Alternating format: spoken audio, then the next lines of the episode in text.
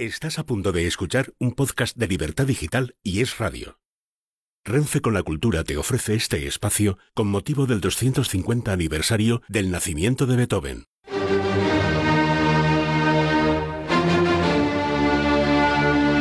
¿Qué tal? Bienvenidos al podcast de Andrés Amoros, quinto episodio dedicado al compositor alemán Ludwig van Beethoven, con la excusa de que es el 250 aniversario de su nacimiento. ¿Qué tal Andrés? ¿Qué tal maestro? ¿Qué tal Nuria? Bueno, esta vez vamos a ocuparnos de los conciertos de piano y orquesta y además es muy lógico porque mira, Beethoven antes de nada se dio a conocer como pianista antes que como compositor y él era famoso sobre todo de jovencillo porque improvisaba maravillosamente, de los que mejor en la historia. Nuestro Albéniz también lo hacía. Bueno, luego escribió sonatas, obras para piano, pero estos conciertos para piano y orquesta pues son la obra maestra dentro de este género el piano solista acompañando en un diálogo con la orquesta. Y además aquí con un poquito de esfuerzo buscando eh, encajar los tiempos son cinco los conciertos de piano y orquesta, vamos a escuchar un fragmento, un tiempo completo de cada uno de los cinco. Y otra cosa que también pues nos esforzamos buscando la variedad de interpretaciones. Mira, aquí mm, lo escucharemos a pianistas muy variados. A Gulda, que es un personaje divertidísimo, simpático, que toca jazz también y que muchas veces no se sabía que iba a tocar, que no daba el programa de los conciertos. A Askenazi, el judío, a Christian Zimmermann, al ruso A Weissenberg, eh, con, con Karajan Weissenberg que vivió en España. Entonces es también la ocasión de escuchar distintos estilos en la interpretación. Y sobre todo, fíjense, ya, ya lo verán, eh, todos son hermosos, el tercero, el cuarto por el lirismo, pero sobre todo el quinto, el llamado El Emperador, que es una de esas obras grandiosas de Beethoven, de el gran estilo sinfónico, digamos, lo que arrebata a todo el mundo en las salas de conciertos. Yo creo que fue una de las primeras cosas que de chiquito, pues un profesor nos lo puso y me quedé atónito. ¿Cuánto habrías pagado por ir a un concierto de Beethoven en Viena? Mm, bueno, sí, claro, claro. Porque tocaba mucho, ¿eh? ¿eh? Sí, bueno, lo que pasa es que parece ser que también se equivocaba mucho, porque la sordera le afectaba mucho y algunas de las obras en el estreno no tuvieron éxito, movía torpemente, en fin, los brazos. Es que fíjate lo tremendo que es es que no, no, no, no lo entendemos. A mí me lo preguntan a veces, no tengo ni idea. ¿Cómo es posible una persona sorda por completo, al final, inventos que le hicieran. que dentro de su cabeza tenga encerrado este mundo sonoro extraordinario y también que sea capaz de concebirlo y de interpretarlo? Bueno, disfruten con los conciertos de Beethoven, especialmente, fíjense, el quinto, el emperador. Pues conciertos para piano y orquesta. Cuando quieras, Andrés.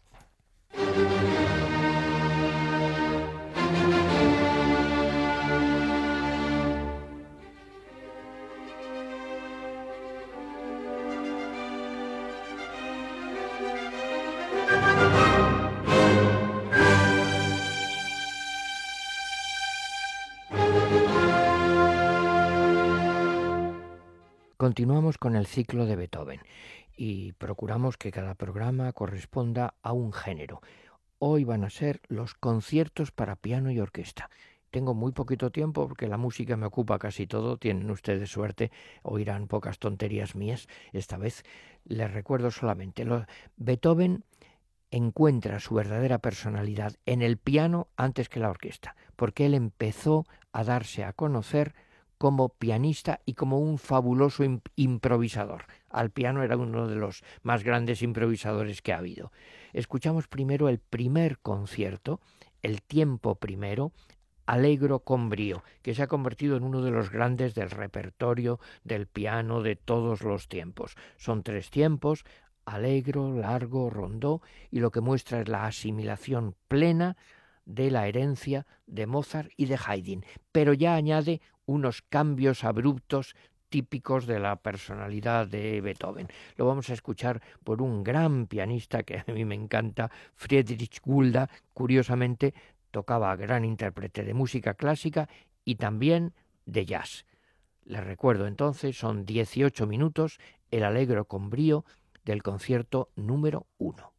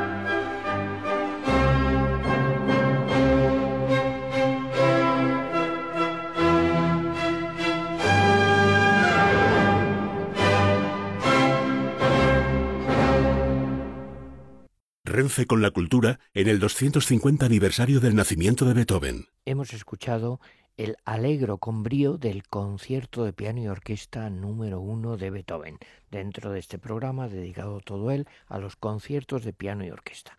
Pasamos al segundo y escucharemos esta vez el tiempo segundo adagio. Esto lo compuso probablemente antes que el primero, aunque tenga esa numeración distinta. Ah, eh, lo estrenó en Viena en 1795, a los 25 años, fue un poco su debut público como intérprete y muestra pues algo triunfal, la alegría juvenil y verdaderamente lo que nos parece maravilloso e increíble es la madurez que demuestra ya una obra juvenil que además él lo dijo alguna vez que a él no le gustaba. Bueno, lo vamos a escuchar a un gran pianista actual, Christian Zimmermann, que hace algo que a unos les gusta y a otros pues les gusta un poquito menos, que es dirigir desde el piano. Él toca el piano y a la vez pues va dirigiendo con algunos movimientos de cabeza, levantando las manos del teclado. Aquí lo encontramos es un Beethoven refinado, mm, distinguido, muy delicado, muy suave, un poquito estilo Mozart, si ustedes quieren. Son diez minutos y medio, el segundo concierto para piano y orquesta de Beethoven, el Adagio por Christian Zimmermann.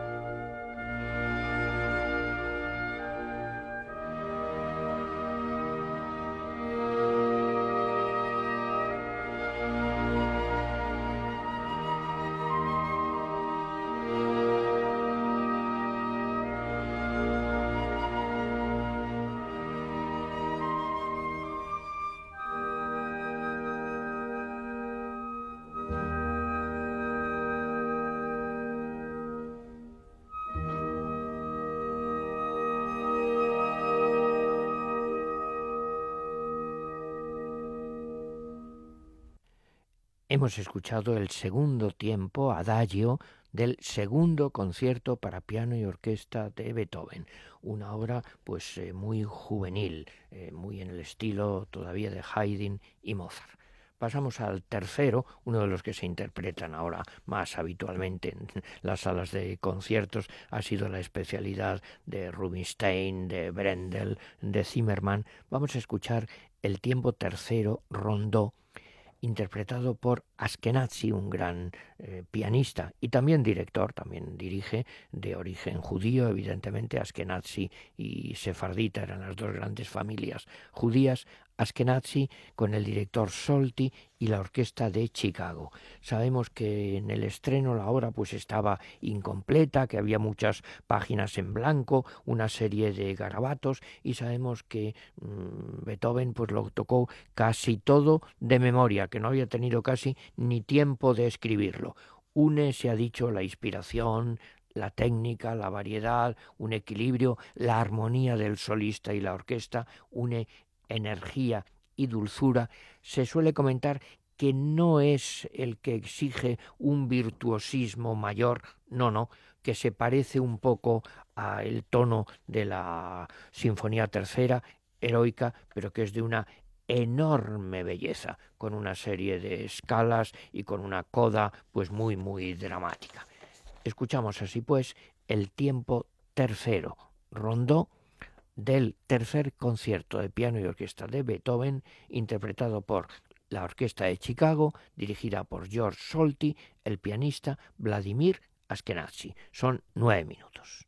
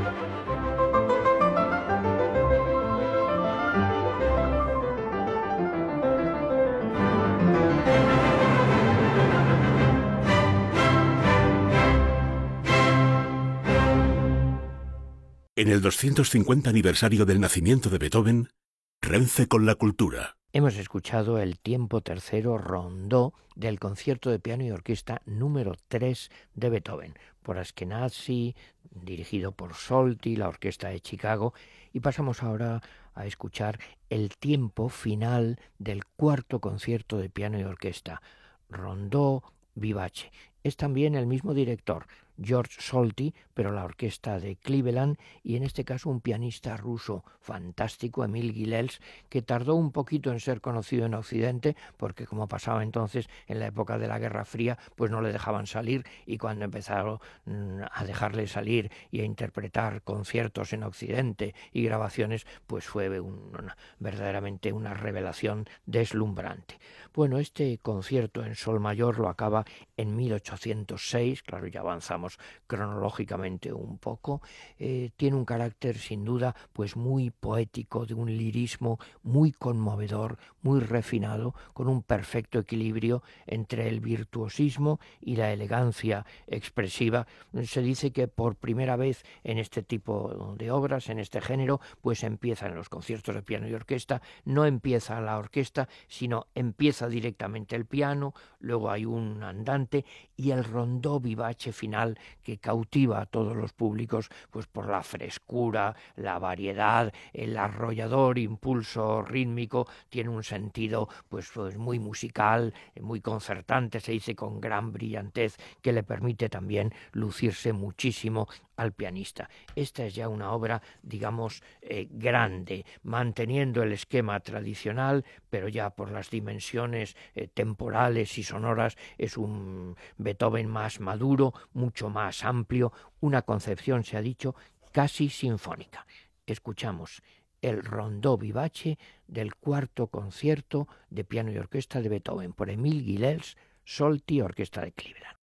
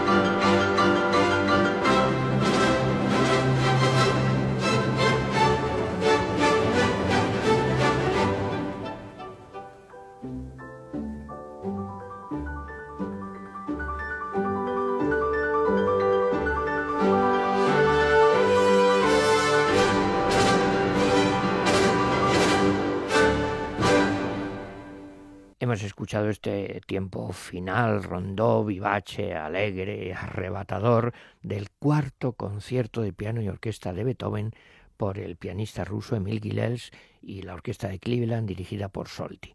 Y acabamos, eh, como es lógico, cronológicamente, estilísticamente también, y si quieren también un poco estéticamente, con el último concierto, el quinto, el titulado El Emperador. El Emperador es una de las obras maestras de Beethoven, todo el mundo lo suele colocar junto a la Sinfonía Heroica, la quinta, eh, la novena, pues eh, una de las grandes, grandes obras de Beethoven que cautiva absolutamente a todos los públicos.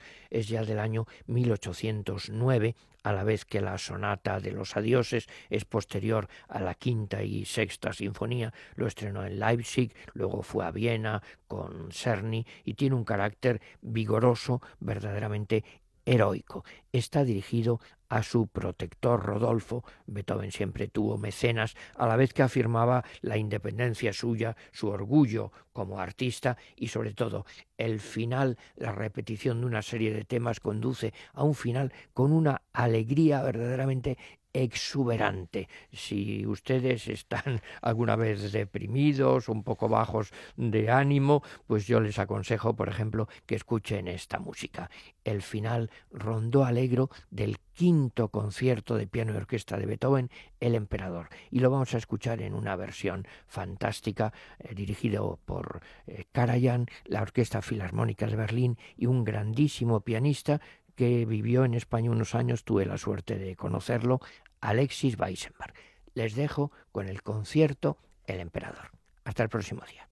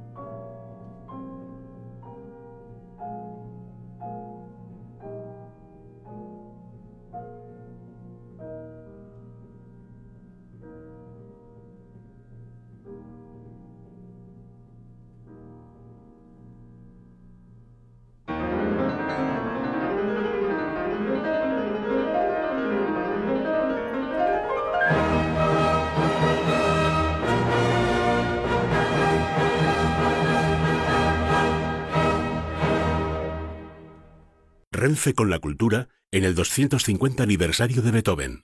Escucha este y otros programas cuando y donde quieras a través de los podcasts de Libertad Digital y Es Radio. Instala nuestra aplicación para iOS o Android. El corazón de Paquita latiendo al enterarse de que su nieta del alma Carla por fin va a poder venir más a menudo a verla desde Madrid. Eso sí que es alta velocidad. Es importante llegar rápido, pero es más importante no dejar a nadie atrás. Renfe presenta Hablo, alta velocidad para todos. Próximamente billetes a la venta. Renfe. Entra en nuestra web esradio.fm o búscanos en iBox, Apple Podcast, Spotify y en la web de Libertad Digital y Es Radio.